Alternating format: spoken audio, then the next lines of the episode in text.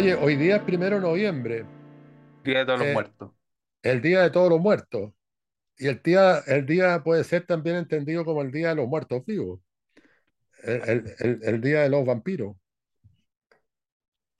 que, que es un tema cinematográfico hiper usado y, y de mucho éxito y de gusto por este, este ser que por lo demás es un, bueno, es un invento de la literatura, pero el cine lo, lo moldeó, lo, lo, lo- apuntaló y lo, y lo transformó en un género.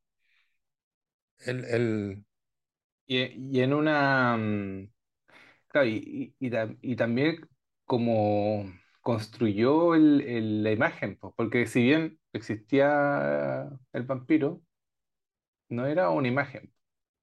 no, pero, pero, pero además inventó la estaca, bueno, la literatura inventó la estaca en realidad, pero todo esto son inventos. O sea, no, no, no hay el ajo, eh, que por lo demás no es el ajo el que, el que asusta a los vampiros, sino que es el olor a ajo. Eh, y- pero, pero es curioso cómo prendió eso. Mm. Bueno, ¿Qué, eh, está está tocando la... en el inconsciente? ¿Qué está tocando? Yo, yo tengo la impresión de que es el tema de la muerte, ¿ah? Y la, y la porque, porque un vampiro es un, ¿cómo se podría decir? Es un renaciente, es un tipo que vuelve a nacer, que vuelve a vivir de una manera distinta, pero que tiene vida eterna. Ah, Lo, lo que ofrece el vampiro a, a- a- a Mina, en el caso de la película de Coppola, le dice, yo te puedo dar la vida eterna.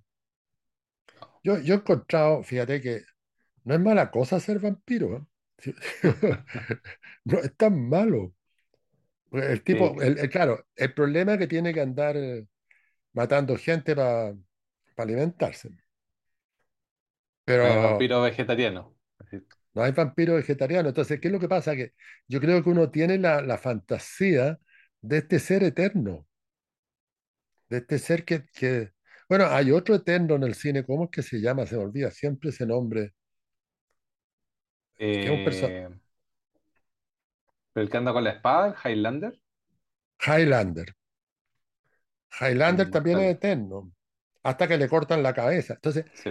e- es fascinante cómo el cine ha ido construyendo una ser- serie de personajes, de personas ya que son reconocibles y aceptadas, y que son pura fantasía.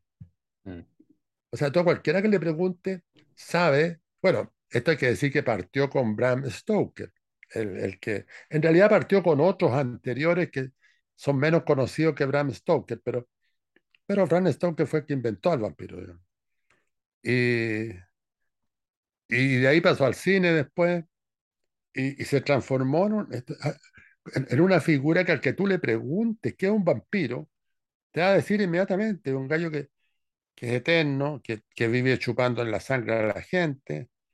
Eh, apareció el chupacabra en Chile, entre paréntesis, En eh, México también. en México, y, y al mismo tiempo duerme en la noche porque el sol lo daña. eh, en fin, hay una serie de constantes que son pura imaginación y que, y que se fueron con, porque viene del folclore.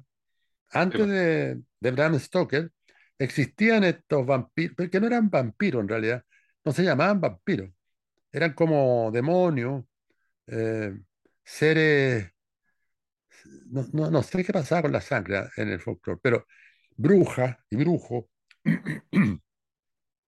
y de repente lo toma Stoker, eh, y, y- y yo sé que hay otro antes, no me acuerdo el nombre, que también lo escribe, eh, pero con menos éxito que Bram Stoker. Y, y lo transforma en, en un tema literario tremendo. Sí. Eh, Y, y, mm, pero en la película de Coppola, que, que vámonos, vámonos a la. Para no ir, irnos a carrilear con el mito, que, que es tan bueno, pero eh, es muy, es muy amplio. ¿a carrilear con qué? con el mito, que es muy bueno y es muy amplio, Ah, ¿Habrá, habrá habido un, un, un Drácula mapuche? Porque parece que medio que en todas las culturas había un no muerto Claro, sí, eh, es que, que es que, es que la idea de renacer, yo creo que es una cuestión muy potente. O sea, la idea de ser eterno. Mm, Pero imaginémonos que Jesucristo resucita, y, y mm, además eh, dice, eh, beban todos de mi sangre. ¿Cómo que dice?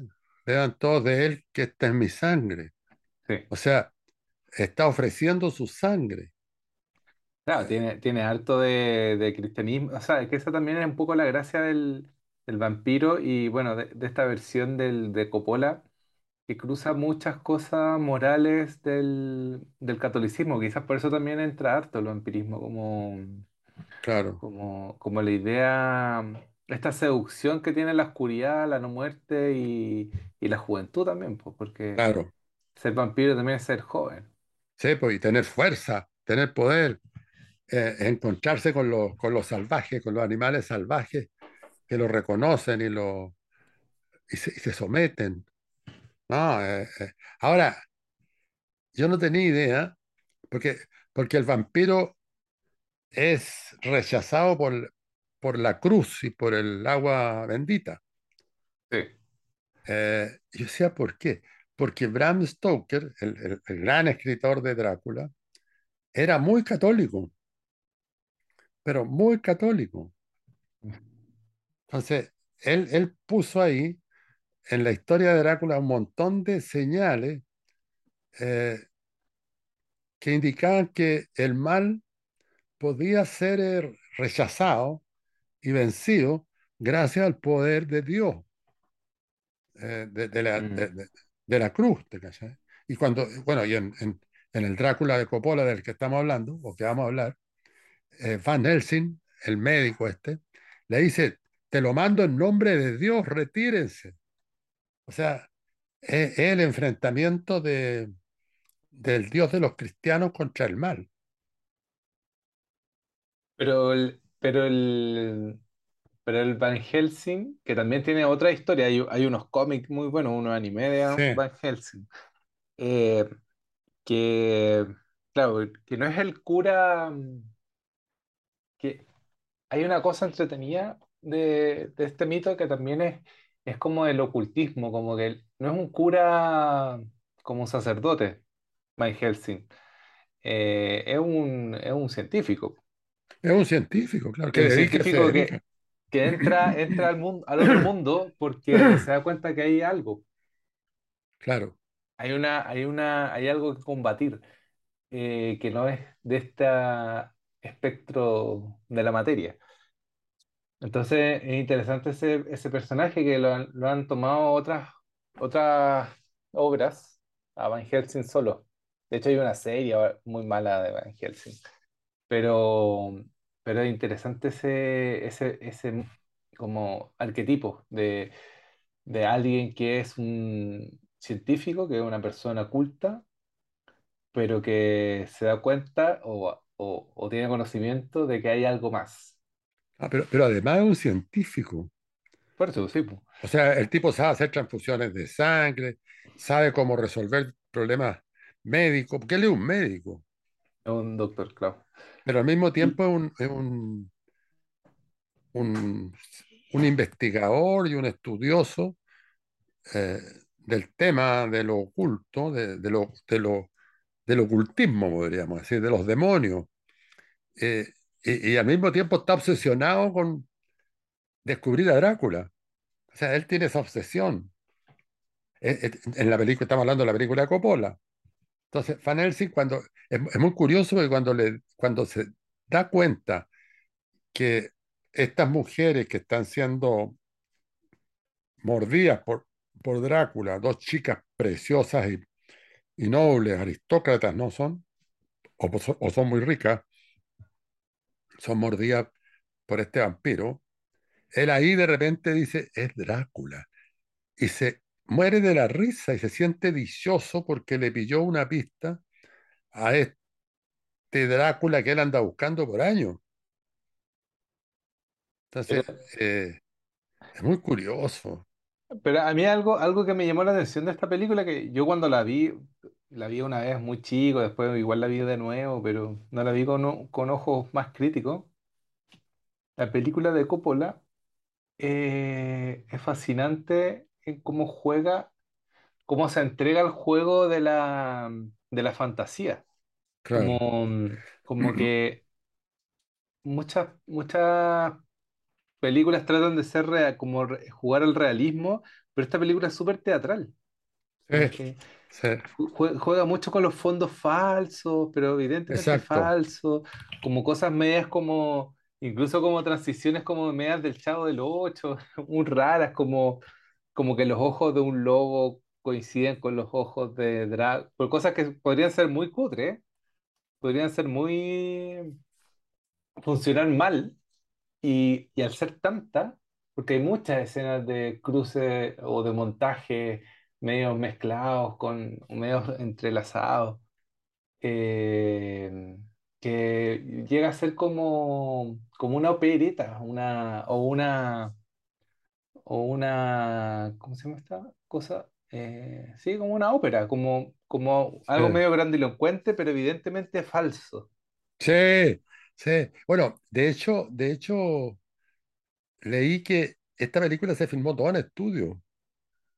Sí, pues tiene, la- tiene, tiene No sé en qué estudios fue, parece que de la Sony.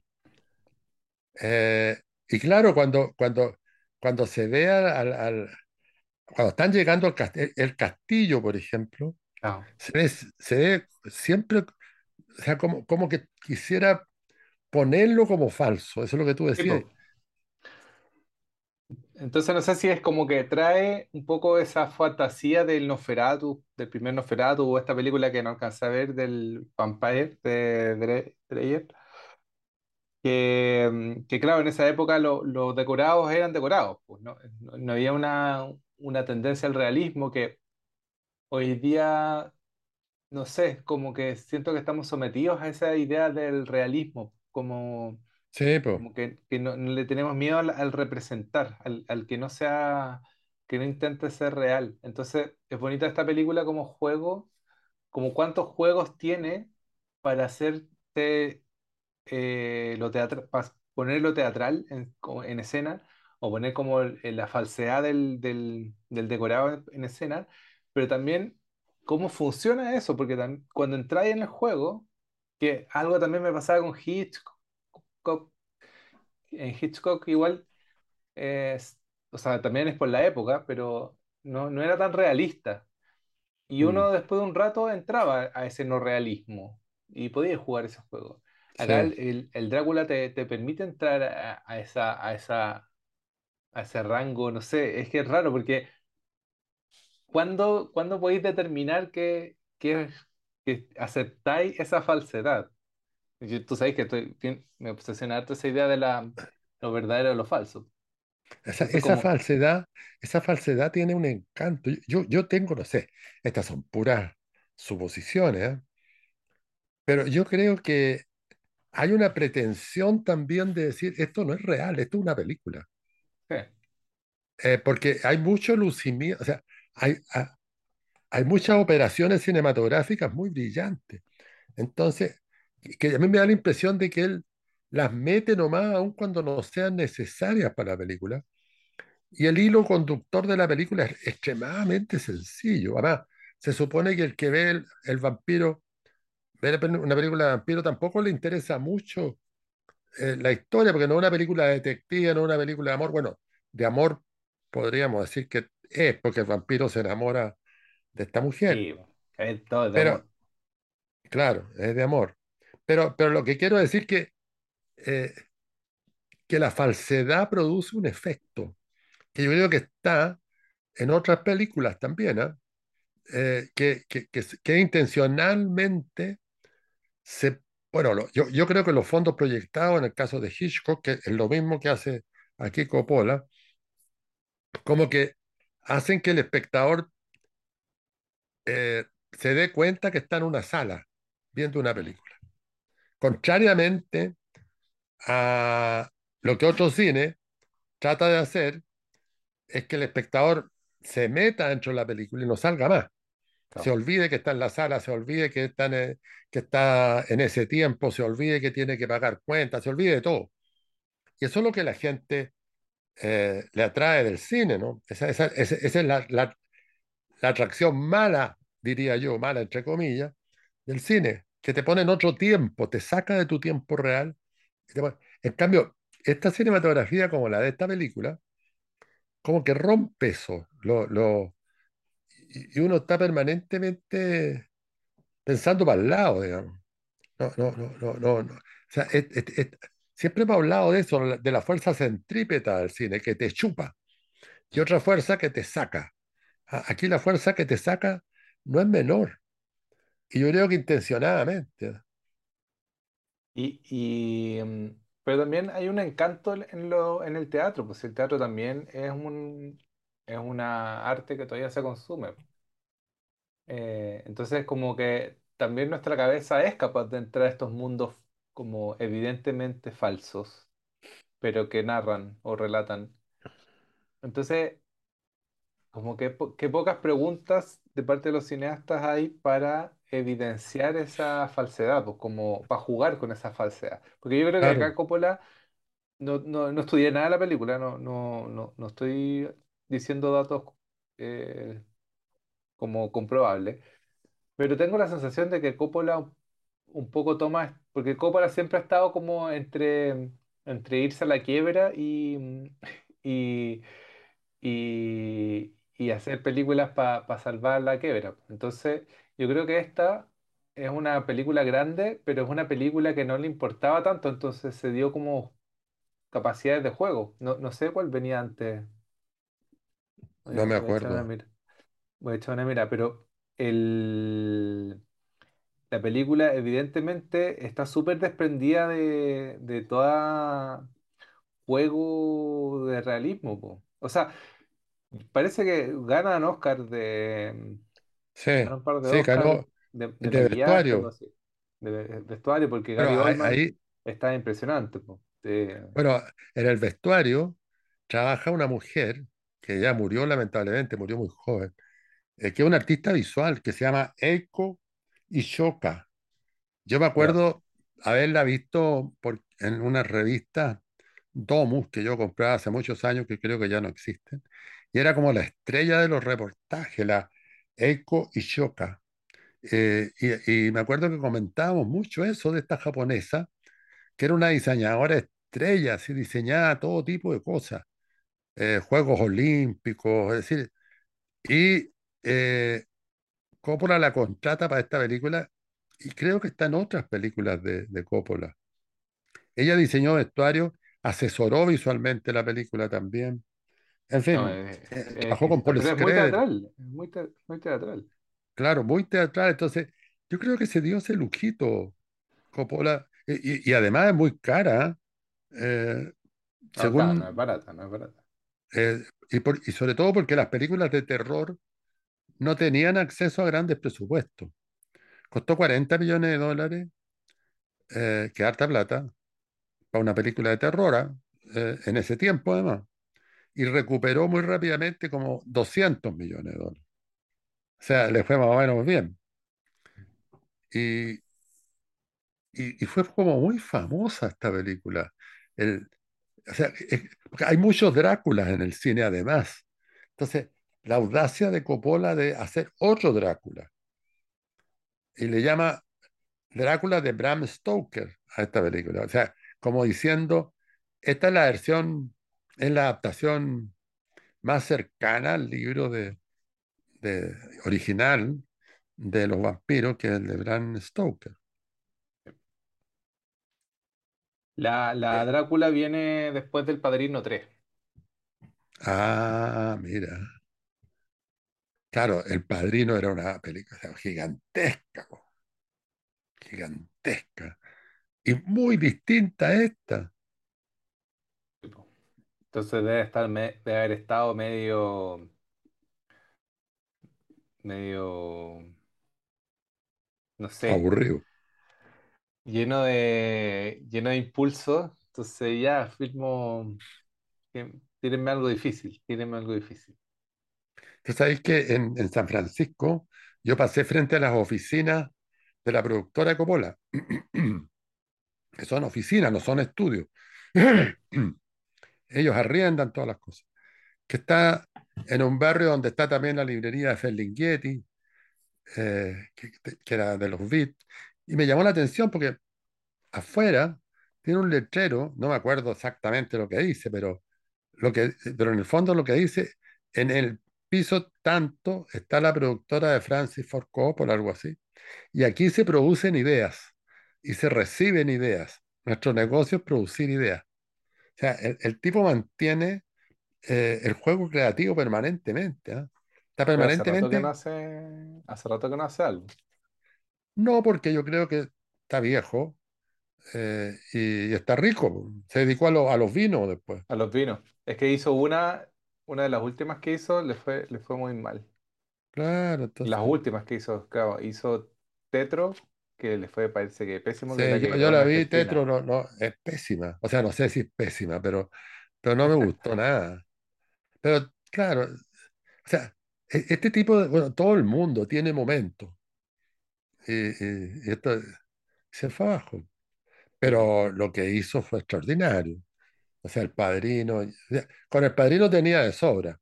¿sí? Ni siquiera contando Apocalipsis Now, eh, la conversación. Bueno, y esta. Esta es una película. eh, eh, ahora, la otra cosa, yo no será, será porque estoy metido leyendo cuestiones vinculadas al pedazo, al fragmento, en fin. Esto es una película de pedazos también. No, no, no, no hay un hilván muy limpio que marque una historia, sino que son Sí, situaciones. yo creo que tiene que ver por, con, con que siempre es complicado tra- traspasar un libro a, a película. Claro. No, no me he leído Drácula, pero sé que Drácula son cartas, Bueno, claro, y diario. claro, como un diario. Entonces Claro. es fácil entenderlo como fragmento. Es que aquí, aquí hay varias cosas con respecto a eso. Eh, Está el diario que hace Jonathan, que es el protagonista, que es un joven abogado, que va al castillo del conde Drácula a cerrar un negocio, que son una compra de propiedades que hizo el conde Drácula en Londres, ¿no? No, no, pero el, en Transilvania está mm, Drácula, pero claro, el- los negocios están en Londres. Lo Los negocios están en Londres. Entonces, Tienen que ir en barco, él, pues, acuérdate. él, él tiene que ir en barco, después en tren. Bueno, y él ahí escribe un diario que, que sirve de narración también para contar que va llegando, que llegó al castillo, que todo esto es muy raro, y, y- y va avanzando. Y hay otro diario eh, que es el que lleva, creo, Mina, la, la novia de, de. Jonathan. Eh, y, y hay otro diario más que ya no me acuerdo de quién es, eh, eh, y están las cartas de Mina también, y las cartas de Jonathan. Entonces, todo eso va tramando, o sea, la narración se está contando por diario de vida escritos por, por, por los personajes, son, son, yo me recuerdo que son como tres, y por carta. Y además por los informes que da Van Helsing. Que es como, es como un, un locutor ¿ah? que, que dice, bueno, oye, los vampiros son estos, son los otros, pero en realidad eh, está haciendo una clase o está explicándole qué es lo que tienen que hacer para poder capturar, matar al vampiro, en fin. Entonces, hay varios narradores, ¿ah? Eso, eso también es, es Entonces, claro, interesante. viste que es, es difícil abordar eso como un guion, po. No Claro. tiene la correlación natural esta de, de desplazamiento, de arco. Entonces, claro, son, son como fragmentos en la película, pero, pero más allá de los fragmentos, es divertido como, como, como este personaje como de Gary Oldman está como disfrazado, o sea, como ya llega Keanu Reeves a, a la casa de Drácula y tú sabes, como que tú veías este personaje y tú decís, no entro ni cagando, ¿cómo entra a este lugar? Pero juegan el juego a que, a que no le importa a Keanu Reeves y, y, y Gary Oldman todo el rato está como acechando, pero como fuera de campo para, para el personaje principal. Entonces como que la sombra ataca al personaje principal, eh, hay unas miradas raras el tipo camina, aparece por un lado, sale por el otro. Eh, y, y todo eso va construyendo esta, esta, esta idea muy básica que nosotros hablamos harto del juego de títeres, como de la bruja con el cazador. Ah, claro. Ah, ah, que claro. Y es, y es muy infantil ese juego de, del, de ese enfrentamiento entre el, el Drácula de Gary Oldman con el, con el personaje de Keanu Reeves, el, ¿cómo que se llama? El Jonathan. Jonathan de Keanu Reeves. Eh, pues, Claro, porque es- de es una repente, escena de teatro, es una escena de teatro. claro, sí, porque de repente eh, Jonathan está comentando no sé qué y por la espalda se viene acercando eh, el vampiro que hace Gary Oldman, el, el conde Drácula, con un apetito tremendo. Y, y uno dice, lo va a morder. Y, y- y- y el tipo como que le conversa y el vampiro se echa para atrás, porque, porque no, no quiere morder a, a Jonathan, no se sabe por qué no lo quiere morder, Pero está haciendo eh, negocio, no le conviene. no le conviene, quiere mantenerlo, eh, y de repente la sombra se corre y, y el vampiro no se corre. Entonces ahí Jonathan mira como extrañado, claro, y como tú dices, como los títeres, dan ganas de decirle, cuidado que es un vampiro. Pero sí, él pero sigue, también es como súper inocente, porque el juego, sí. porque cómo no se da cuenta el personaje, pues sí, es muy evidente que es un, un monstruo. Ha- Hay un momento Pero que se chupa, se chupa la sangre que, que se corta con un cuchillo. Claro, esa otra escena, porque está afeitando, como que se está afeitando Se está y, afeitando claro, Jonathan. y el Gary Oldman, el Drácula, a cámara hace como unos gestos así como, oh, me lo quiero comer, y chupa el, el- la Se, Gillette. se le, se, se le abre el apetito a, a Drácula cuando lo ve afeitándose, porque dice en cualquier momento se corta. O sea, y, y lo otro que se sabe de los vampiros, o sea, de los vampiros inventados por el cine, o sea, lo- del, más bien del vampiro inventado por Bram Stoker, es que son tipos, o sea, que son sujetos, que son seres, no sé cómo llamarlo, los vampiros, que tienen un gran apetito, están siempre con hambre, hambre que se satisface con sangre, y tienen un gran erotismo también. Tiene- son, son, son seres eh, de, de- de apetitos intensos. Eh, entonces aquí también, eh, este- y, y además como la sangre no es que ande por todos lados disponible, eh, ni ande gente para morder por todos lados disponible, entonces este, este Jonathan es una posibilidad. Entonces se establece ahí una cosa muy extraña, porque el vampiro se enamora de Mina, que es la prometida de, de Jonathan, el abogado que Mina, va, Mina es como también la reencarnación de su mujer que murió y por que partió la claro, historia. claro, claro, es la reencarnación y el final queda medio raro, ¿ah? Claro, es Porque, que también ahí volvemos al teatro, porque es como que Winona Ryder, que hace este personaje de Mina, eh, en un momento como que no es Mina, porque obviamente no es, no es, el no es la mujer, porque la mujer de Drácula murió hace cientos de años, pero de pronto eh, está como poseída por ella, entonces de pronto sí es, pero, pero muy teatral también el juego, porque es como soy, pero no soy, pero me doy cuenta, pero no me doy cuenta. Entonces, es- em- insisto, como que es muy bonito cómo nuestra cabeza acepta, mm, ac- acepta el, el- e- ese componente falso para mm. jugar el juego del relato. Claro, es falso, pero es verosímil. O sea, todo lo que se cuenta, pero no es como la película de los superhéroes que es como más realista. claro. No, pero acá, eh, eh, claro, hay, eh, todo lo que se cuenta es improbable. Sin embargo, es, es- absolutamente verosímil. Uno entra gracias a la coherencia que se crea, Sí, pues, hay- porque, porque esa cuestión que de un día para otro, este vampiro asqueroso, porque las elipsis son son súper largas, o sea, son súper cortas en realidad, habría que decir. S- ah, son, Saltan mucho periodos de tiempo. tiempo, pasan, se salta periodos de tiempo largos. Eh, eso que de repente el vampiro, que es un ser terriblemente asquerosón, eh, se transforma en un joven buen mozo, muy moderno, muy elegante, que camina por Londres.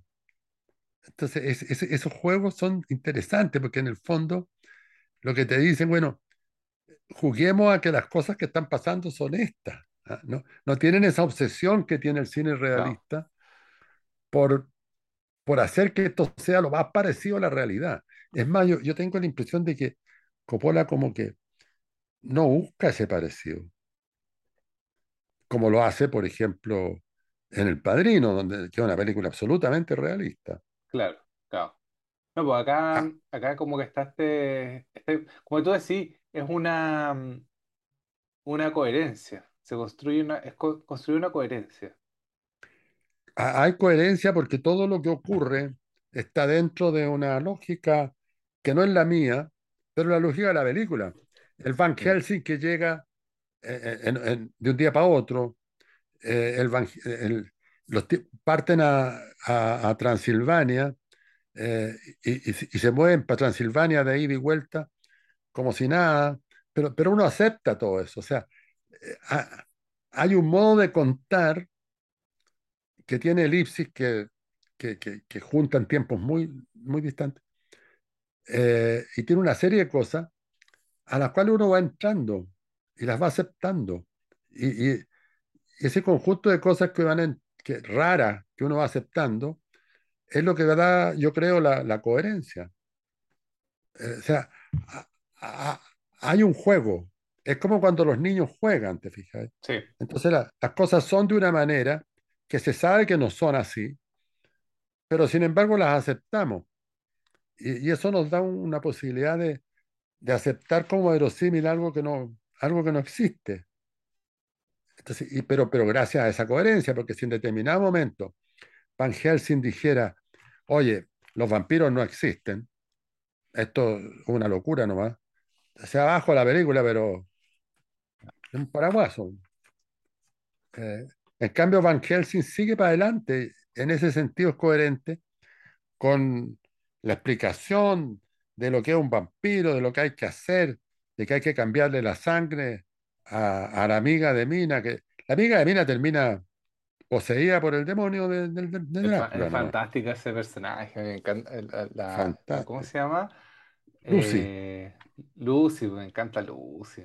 Me encanta Lucy porque, porque también ella, ella actúa como como que el deseo la posee desde siempre, pues. Entonces ella siempre está como claro, guiada por este deseo, pues.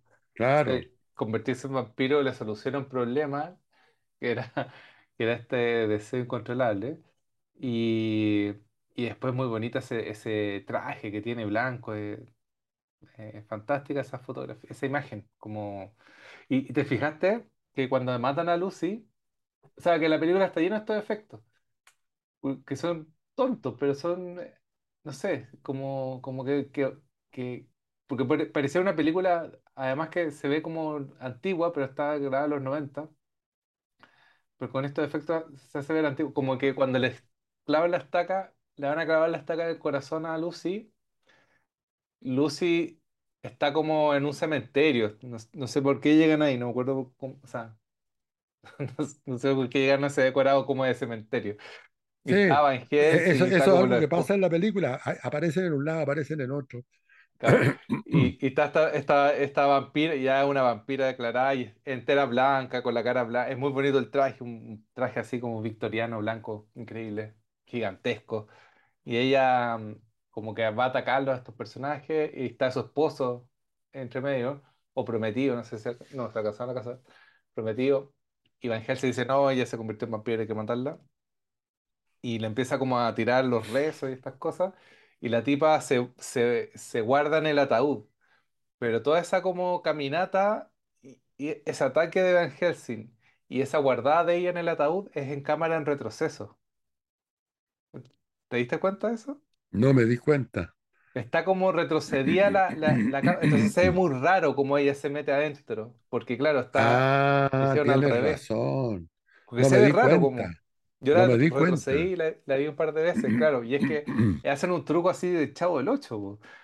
que, que, es que es grabar la escena al revés y, y después la ponen al, dere- al, al, al derecho, entonces se ve muy raro como ella entra al ataúd, como, una, como que los, los pliegues del vestido y su pelo se mueven raro, y es porque está retrocedida la escena. Pero te fijáis, eso que tú acabas de decir, que yo no me había dado cuenta, yo creo que tiene que ver con la lógica de la película de no ser realista. No, no, no, y también cuando caminan por el, te- en la primera escena donde el vampiro camina por el techo, o estas mujeres que se acercan a Jonathan eh, la primera vez, que son como la, no sé, las vampiras de Drácula que viven en el castillo, caminan por el techo. Claro, Pero es muy, es muy, es un efecto muy tonto, porque es un efecto como de, de dar vuelta a la cámara nomás.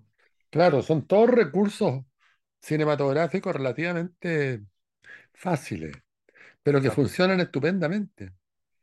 Y cuando se complica, eh, el montaje es muy rápido. Por ejemplo, una secuencia que a mí me encanta, que es cuando los amigos de, bueno, Van, Van Hels, no, los amigos, los buenos, digamos, el doctor que atiende a Mina, el novio de, de Lucy, y, y no me acuerdo quién es el otro, ah, eh, Jonathan, van a caballo detrás del carruaje Ah, sí.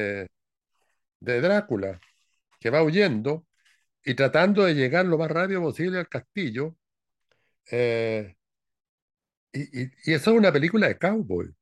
Porque tienen que llegar antes de que, que oscurezca, porque está de día, entonces Drácula no puede salir. claro, entonces tiene que llegar rápido. Entonces es una carrera, eh, lo dice Van Helsing, están corriendo, co- están, están tratando de, correr contra el sol, algo así dice. O sea, llegar al castillo con, oscuridad, porque ahí se puede defender Drácula. Los otros quieren pillarlo antes, porque ahí no se puede defender. En- pero, pero los tipos, hay uno con sombrero vaquero, además, eh, y ese montaje es muy rápido. Yo creo que es porque era difícil eh, esta persecución, que uno la ve en las películas de cowboy mucho, No, eh, es como la persecución a la dili- diligencia, ¿te fijas? Con la diferencia que este es un carruaje donde va el vampiro, que se está conectando con Mina, que lo está esperando. Esa secuencia es espectacular. Pero al mismo tiempo el sol es súper falso, Sí, po. pero no molesta en nada. O sea, eso es lo que yo llamo la coherencia. Hay un juego Sí, pues. Es un poco como las películas de Wes Anderson también, ¿o ¿no? Como, claro, como es- esa teatralidad y esa, esa como construcción de, de, de- de una coherencia interna nomás y no de un realismo. claro. Es como, eh, en ese sentido, como tú decías ya antes, es muy teatral. El teatro, eh, los tipos dicen, bueno, esta es una ventana, eh, eh, eh, este, este es un, es un edificio y es una escenografía, po. Y Ah, tú como espectador sabís que es una escenografía, pero entráis en el juego. mm, Entonces, eso, eso el cine no lo hizo siempre, ¿ah? Sino que se trató de, trató de representar, la mímesis, trató de representar el mundo real, pero ahí, claro, funciona también, pero se produce una merma, hay algo que se pierde ahí, en esta idea de representar el mundo real, porque yo creo el mundo real no cabe dentro de una película. El- el- po. el- Y, y, y, y- y en eso, como, justo antes, antes de partir estábamos hablando de eso, como la- las escuelas van construyendo cierto, cierto, cierta coherencia. Y, y claro, acá en Chile ha pasado poco eso, De, no han entrado otro tipo de, de, de relatos, solo el realismo puro y duro. claro, O sea, para poder hacer estos juegos tenéis que hacer películas de vampiros, de terror, fantásticas.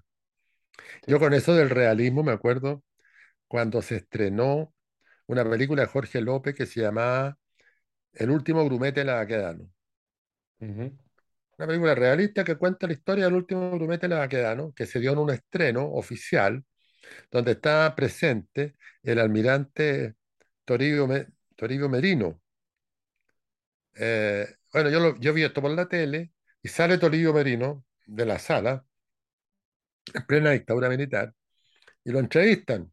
¿Qué le pareció la película, almirante? Eh, muy buena, dice. Las órdenes de mando son muy verdaderas, están todas muy bien hechas. O sea, la lectura que él hizo era si las órdenes de mando que se hacían en el barco, porque es un barco de la Armada, donde el, el último grumete va, eh, eran, eran las correctas. El, el resto no le interesaba. O sea, eh, lo, lo correcto era si se había copiado perfectamente la realidad para ponerla en la película.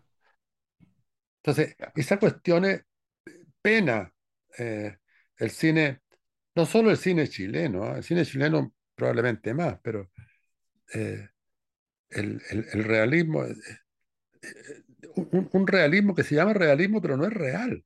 No, Porque, claro, es entonces, bueno, ahí, ahí hay mucho paño que cortar. ¿ah?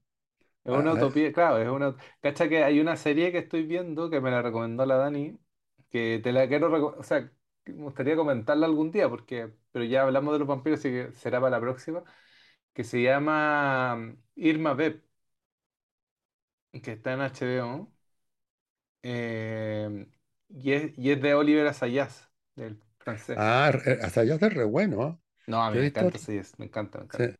Y, y esta es como una serie, pero es muy bonita porque se supone que es un director haciendo una serie sobre, eh, vam- eh, no es Vampire, es Irma Vep, que es una película eh, francesa que va, está cortada como serie. Es una de las primeras películas hecha como serie, pero era como una película muy clase B de los años 20, francesa, cine mudo, de un vampiro, de una vampira, que se llama Irma Vep. Pero Oliver Assayas tiene la gracia de que también hizo Irma Vep en los 90, creo, principios de los 90, eh, hizo una Irma Vep.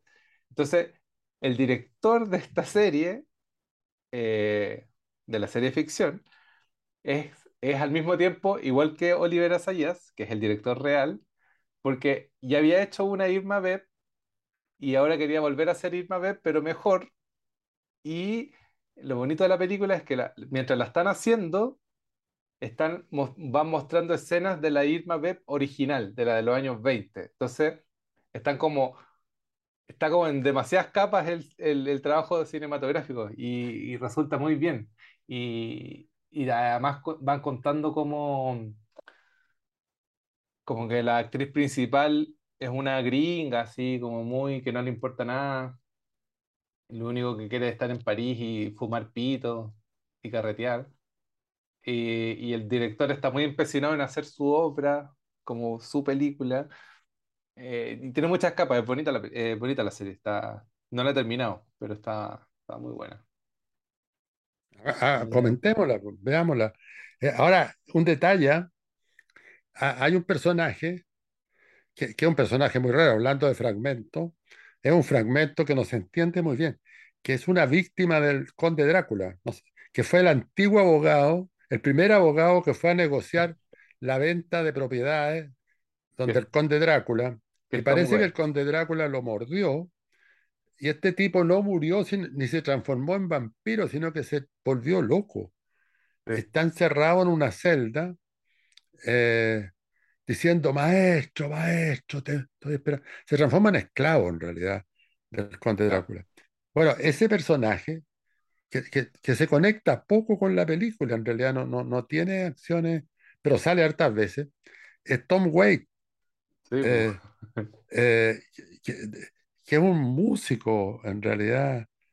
eh, bueno, también es la, actor, que, que aparece en las otras películas de Coppola que le gusta, yo creo que es medio amigo de Coppola, porque aparece en la otra más, seguro, en la que más le gusta a él, porque es la de, de la calle. en Leyes de la Calle, claro, an- atiende un bar, Tom Waits, Sí, pues, el, el, atiende un bar Y cuando vienen a pedirle, conversa con el hombre de la moto eh, y hablan del verano y le dice una sí. frase que a mí me parece genial, que le, que le dice, ¿cuántos veranos te quedan, weón? ¿Siete, ocho, diez?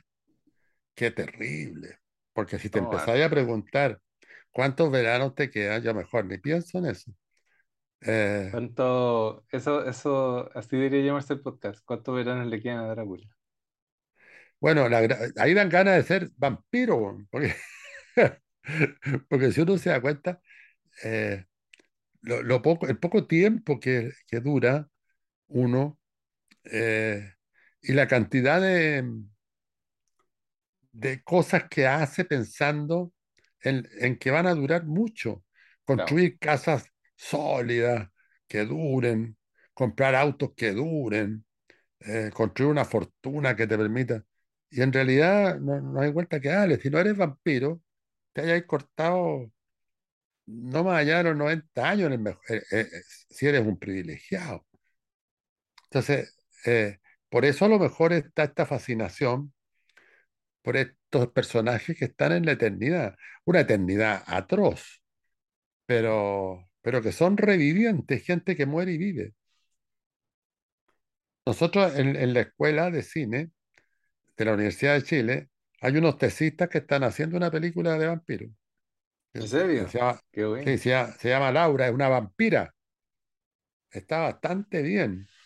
Yo soy su profesor guía, por eso estoy entusiasmado con los vampiros. No, qué bien. Y uno, uno de los referentes, yo encuentro fantástico que se metan, vamos a ver cómo va a andar, porque hay una serie de problemas que resolver, que los dientes del vampiro, la clavada la estaca, son, son problemas eso. Y hay una película de vampiro que es muy interesante, que, que se como, en este caso los alumnos lo usaban como, que se llama Déjame entrar, no sé si la habéis visto. Ah, sí, pues. Sí, Es una vampira también, una chica joven son vampira. niños. Bueno, en entrevista, en entrevista por el- con el vampiro, que es otra película bastante decente de vampiro, eh, muy, es muy rara esa, esa película también porque cumple esta idea de, de los fragmentos. Eh, hay una, hay una niña que hacen vampiro y que es niña, porque es, que es la Kristen Stewart. Kristen Stewart. Y, y es muy niña y pues debe tener como 10 años, 11 años.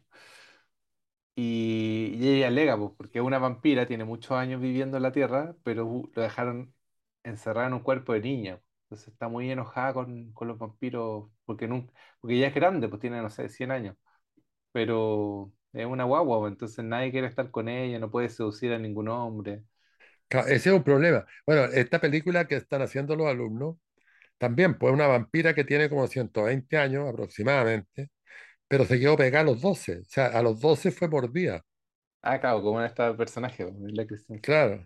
Entonces, eh, bueno, ese es un problema en los vampiros, porque, eh, y hablamos de los vampiros como si existieran, pero, pero te cachai cómo se creó una lógica del vampiro que uno maneja perfectamente. Por ejemplo, lo- la- esto de que se quedan, se quedan pegados en la edad que son mordidos eh, y que pueden durar cientos de años. Ah, Hay, hay, hay otra, eh, más en Highlander que en la historia de vampiros, pero los vampiros podrían ser grandes anticuarios también. De hecho, Kristen Highlander, Kristen Dunst es la, la niñita, perdón, me equivoqué. En, pero sí, a, a mí me hace falta historias de vampiros, porque a mí me gusta tan, me gustan entrar en estos mitos. Me hacen falta historias de vampiros mm, aburridos. Porque igual si viví 500 años, estoy aburrido. por supuesto, y además se te muere todo el mundo Se que tú quieres. En, en Highlander, en Highlander se nota más, ¿ah? Sí, pues en Highlander está esa Porque él tiene que ir a enterrar a la mujer que ama, que es una viejita, y él es un tipo jovencísimo todavía. Entonces, eh, eh, el- el- el- el- en este, te- pero Highlander no es vampiro. Yo, yo no sé por qué es eterno Highlander. No me Una acuerdo. maldición, pues, ¿no? Una maldición. ¿Una maldición? Me encantaría esa maldición ser eterno. Debe ser muy Sí, raro. Bueno, pero es curioso porque yo creo que en, en- en lo más profundo de nuestro corazoncito están las ganas de ser eterno. Por eso sí, esta, esta cuestión de la fuente de la juventud está lleno de películas con esa. Por, por eso esas películas provocan una cierta empatía. Porque eh, es que también hay una pregunta que todos tenemos en nuestra cabeza, que es ¿cómo nos vamos a morir? ¿Cómo yo me voy a morir? O sea, ¿cómo, cómo, cómo es- esta persona, este cuerpo que soy yo, no va a estar? Y, y la peor, y la pe- que es peor, va a seguir habiendo gente después de mí, como qué terrible. Bueno, en, en, en Vampire, la película de, de Dreyer, de la que comentábamos ahí el protagonista muere y, y lo meten en un ataúd, pero él está, está vivo y se está dando cuenta de que lo están llevando al cementerio. entonces- ahora, la película es rarísima porque después hay, es así que una película de pedazos, ¿eh? Eh, porque después resulta que esto parece que es una alucinación, parece que fue una alucinación que tuvo él, porque está en un lugar donde todas las cosas son raras.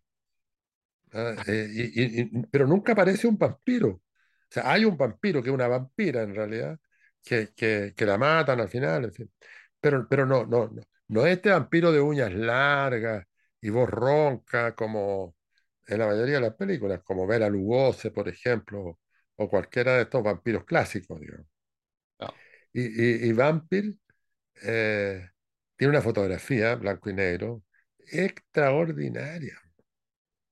Eh, es tremendo. Pero yo creo que Vampir, la de Dreyer, el tipo se alucinó con lo que estaba rindiendo fotográficamente lo que estaba haciendo y le dio un rano en la historia. Entonces fue armando Claro. situaciones nomás, sombras que se mueven, tipos con una guadaña, campanas, eh, campo, personaje que camina para allá, que camina para acá, personajes raros. Y, y se fue alucinando con eso y, y punto. No. Bueno, y, y mete dos o tres cositas para que uno diga, bueno, sí, efectivamente vi una película, no, no, no vi un muestrario de, de- de imágenes. Igual, igual eso, eso tiene, a mí, bueno, yo soy re fanático del cine gringo como medio penca, medio malo, pero que al final eh, como que logra construir estos universos que son tan, tan como que, como que logran penetrar popularmente mucho. No sé, todas estas películas malas que uno ve en Halloween, como Chucky, o no sé, por la que Martes 13, o, o Pesadilla, o It, el, el payaso, to- to- todas son tonteras eh, que no tienen ningún sentido de realidad como concreto. Sé, Star Wars, los Gremlins.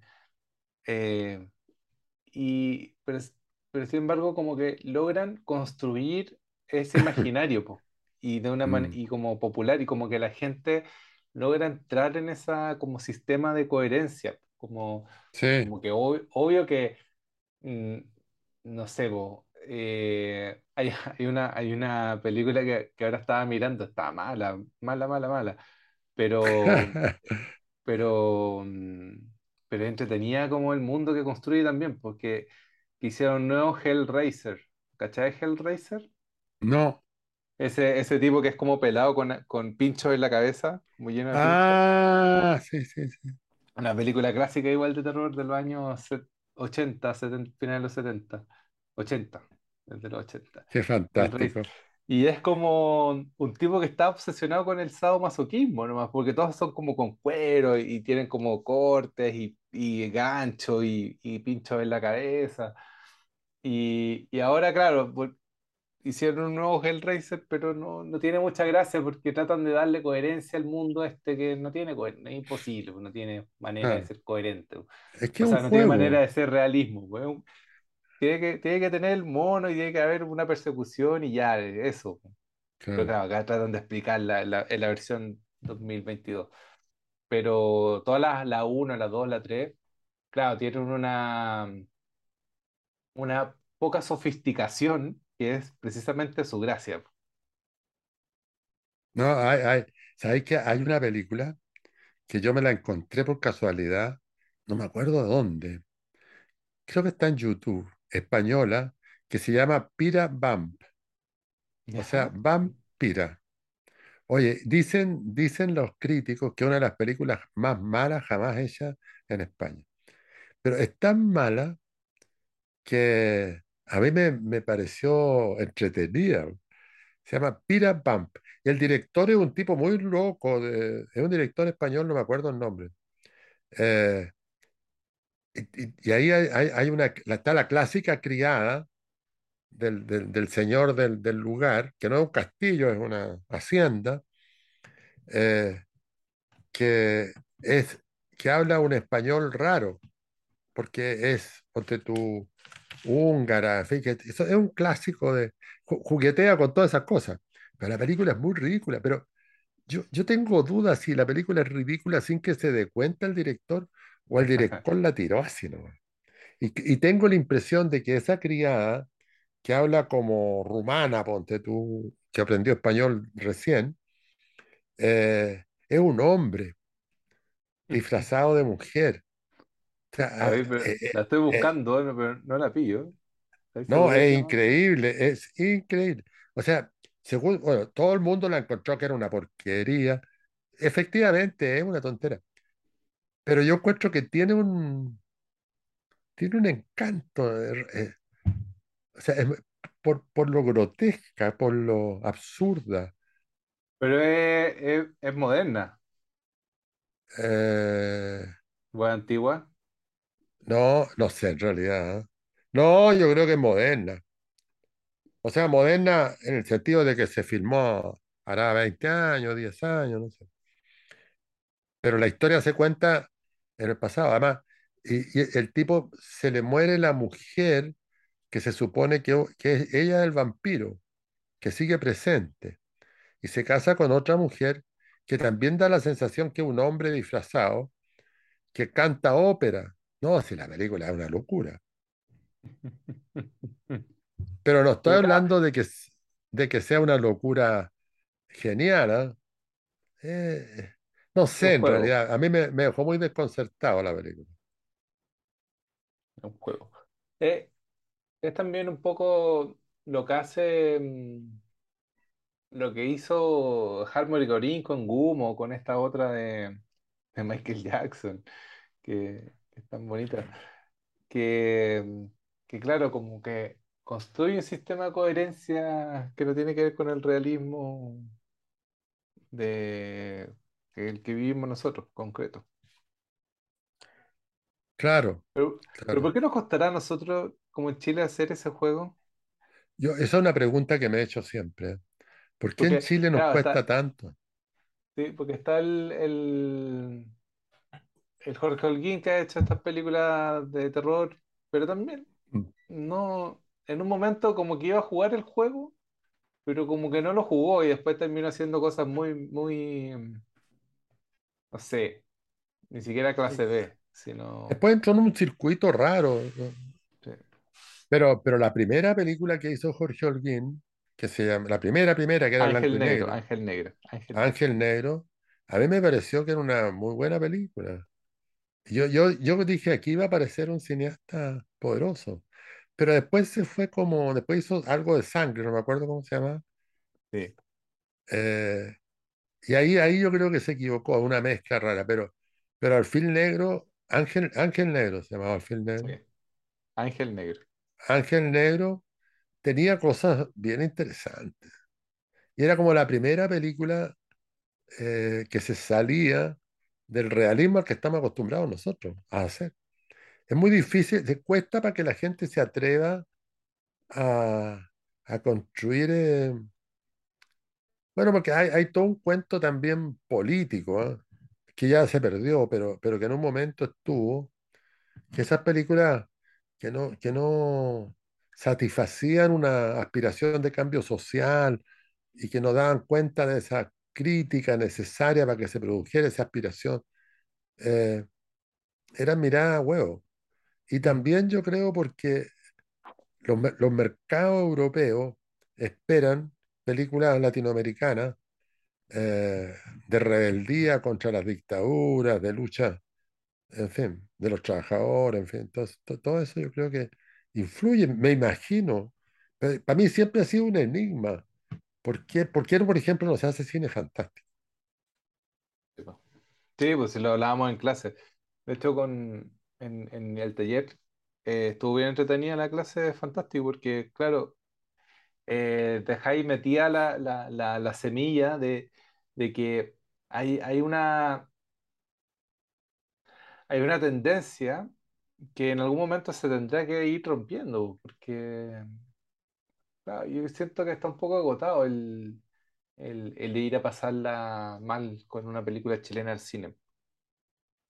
Claro, hay como miedo a salirse de la representación de la realidad, Mm. que es una operación que las artes visuales abandonaron en 1800 con Cézanne. Cézanne ya cachó que no se trataba de trasladar un árbol a, a la tela, en 1800, fíjate, que abre el campo al arte contemporáneo y de ahí para adelante, bueno, Picasso, y en fin, y todo lo que, lo que, lo ocurrió después. A nadie se le ocurre hoy día eh, poner el atril frente, frente a la montaña y pintar la montaña, ¿te fijas? Porque no, no tiene lógica.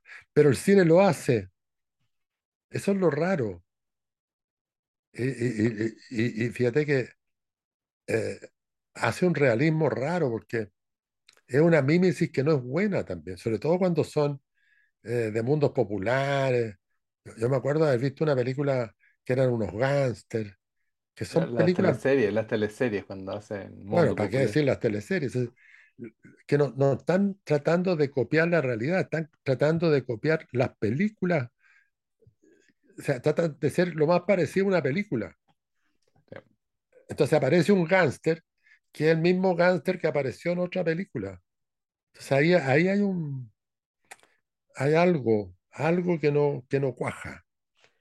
A pesar de que yo creo que, como conversábamos hace un rato, tenemos hoy día una cantidad de directores grandes y, y directores con circuitos internacionales. que No, no son directores que andan llorando que no tienen plata para filmar y que el Estado no los apoya. Bueno, Estos son ahora, hablando, me acordé, cachala que me acordé. Se viene una vampiro chilena, pues, la tremenda, tremenda, no, no sé qué irá a resultar de eso. De que hemos de estado quién, alegando todo el, hemos estado alegando todo el día de esta cuestión y, y ahora me acabo de acordar de que se viene la, se viene la gran cambio en el cine chileno. La Pinochet vampiro de la raíz, pues. no te puedo creer. Sí. Bueno, ahí yo creo que hay un, A ver qué va a pasar, qué, qué irá a decir la, la, la, la gente, el rating. Porque La Raíz se está mandando, creo que es una de las películas más caras de, que se está filmando en Chile en el último año, con equipo gringo y todo. Y van a hacer que Pinochet es vampiro. Es un guion que tienen hace rato trabajando, viene trabajando La Raíz. De hacer Y una comedia, no, no, es un realismo extraño porque va a ser en blanco y negro, tipo cine negro. qué buena. Bueno, Pinochet la, vampiro. la Javier, Javier Raín, Bardem, o sea, Javier Bardem. Eh, ¿cómo que se llama? El... Ay, no me acuerdo quién era el vampiro. el actor, no será Alfredo Castro. No, no, no. Es... Tengo el tiro, tengo el tiro. Eh, es para Netflix. No, es como la gran cinta. Ah, esa película hay que verla. pues, ah, Ahí vamos a ver. Bueno, en realidad la Raín se, se ha, se ha atrevido. Jaime. Jaime Badel. Jaime Badel. Jaime Badel. De Pinochet vampiro. Puta, genial. Ahora, yo, yo creo que la Raín se las ha, se ha atrevido. Porque ponte tú eh, Postmortem. Sí. Postmortem, una película extraña, donde, bueno, el club no es realista. Pues, hay películas realistas que son buenas, si no se trata de decir que no se puede hacer realismo. No, no, si la crítica La crítica va en que hay poco. Yo creo que, no sé, en, en Perú hay, hay películas, yo creo que sé que hay. En, en, en, Col- en Colombia hay películas súper raras. En En Bolivia hay, Brasil. hay- Brasil, ¿para qué decir? Yo he visto un par de películas de terror brasileñas. Eh, pero claro, eh, Argentina también tiene que haber. Yo no, no recuerdo ninguna hora de terror. Ah, la otra vez me puse a ver una de terror. Estaba buena. Pero claro, en Chile hay, hay poco cine, o sea, poca incursión en ese tipo de cine. Bueno, a lo mejor nos queda tiempo por delante para que eso pase. Porque te digo yo, en año 1994 se creó la primera escuela de cine en Chile, que fue la de Arci. No habían escuelas de cine en Chile. No. Después vino la Escuela de Cine de Chile en 95. Y después, bueno, ya no me acuerdo la fecha porque estoy más lejos de eso, empezaron a aparecer escuelas de cine. Y, y, y, y, y el 94 habían uno o dos cineastas, ¿eh? Litín, eh, Grés Marino, eh, Justiniano, eso era todo. Y cada vez que hacían una película, todos levantábamos los brazos para, aplaudir, y, en fin, porque era como el orgullo. Una- Hacían tres películas, tres películas al año. Bueno, hoy día ya uno se olvida de que, bueno, te contaba que ahora eh, va, va, va a estrenar, va a estrenar en, en Netflix Lely una película que se llama The Wonder. Eh, y, paralelamente a él eh, hay un, está la, la Manuela Martelli que mostró hace poco su película en 1986, creo. En fin, sea, tenemos muchos directores hoy día y no son directores que hacen la primera película, salen en el diario y desaparecen. No, estos son directores instalados, con recursos, con circuitos, eh, con buena participación internacional y que están financiados. Entonces, bueno, yo creo que de ahí va a salir algo. Y, y- y- y- pienso que del 94, cuando se crea la Escuela de Cine de Arce, a hoy, han pasado ¿cuánto? 30 años, más o menos. Pero eran 30 22, pesos. eh, eran 30. 28 años, 28, 30 años. Entonces, ahora lo que falta es abrirse a otro género. Bueno, y lo que falta es que los chilenos vean las películas chilenas, cosa que a lo mejor es producto de esto, ¿no? Del realismo. Sí, pues, porque también, eh, sí, no sé, se, se construye un, un, un cuerpo de, de público que, que yo creo que está un poco agotado de, de, de la manera en que el cine está siendo hecho acá. Ahora, sí, pues hemos, ga- hemos ganado hartos premios internacionales y todo, pero si cru- cruzamos datos es bien terrible. ahora, no puedo dejar de, hablando de este tema, de mencionar a Sepúlveda, a José Luis Sepúlveda, No, claro. que hace Ah, un cine que no sé si uno lo puede llamar realista, muy realista al mismo tiempo, pero un realismo sucio, un realismo real. Eh, ahí hay, hay- hay- Sepúlveda circula por un territorio muy interesante. Sepúlveda y Adriasola. Adri- Sepúlveda y Adriasola. claro. Ahora, el- los circuitos de ellos son distintos a los circuitos de la Rain y los presupuestos, supuesto. ¿para qué decir? Pero yo creo que a- a la, la- la- la Carola, Adriasola y José Luis Sepúlveda están haciendo un, un trabajo, porque no solo hacen cine, tienen un- un- una banda que tocan, Claro. están tocando en diferentes lados, eh, están en Coyhaique viviendo, arrendaron una casa para hacer una película en Coyhaique y, y no han ganado ningún fondo, se las arreglan. Entonces, ahí hay un camino que puede ser muy interesante. No sé si van a hacer películas de vampiros, pero, pero, pero hay una distorsión ahí. No, no, no es la mímesis, no es, no es la copia directa de la realidad. Y claro, y la, la ocupan, ocupan. Eso, a mí lo que más me gusta de ese cine es que ocupan como lo precario en, como material. Ahí hay algo que va, que va a eclosionar en algún minuto.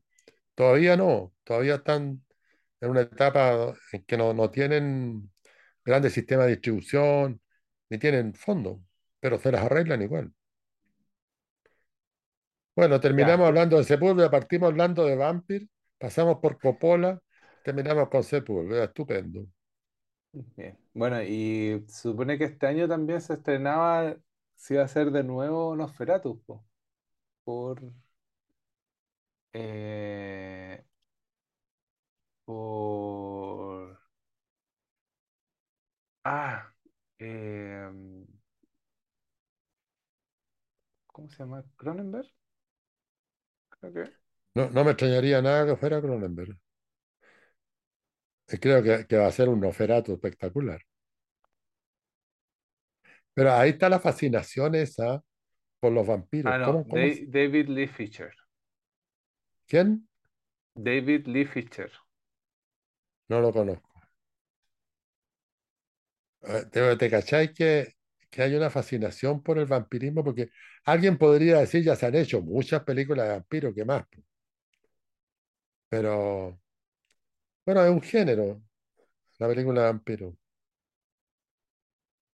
po, Es un gé- o sea, es un, Un es subgénero, weón. un, no, y además es un, es un mito, es un mito inmortal, po. Es un Un mito mito inmortal. que le gusta al- a la cultura pop. Bueno, ¿y cómo le vamos a poner a este capítulo? Cuidado con los vampiros. no, por la, ¿cómo se llama? Eh, ay, como dijimos al principio, eh, o sea, en la mitad. ¿Qué dijimos al principio? Ah, se me olvidó una frase. Ya, bueno, ahí se me va a, me va- me voy a acordar cuando lo escuché, ¿no? Eh, sí, ¿qué puede ser?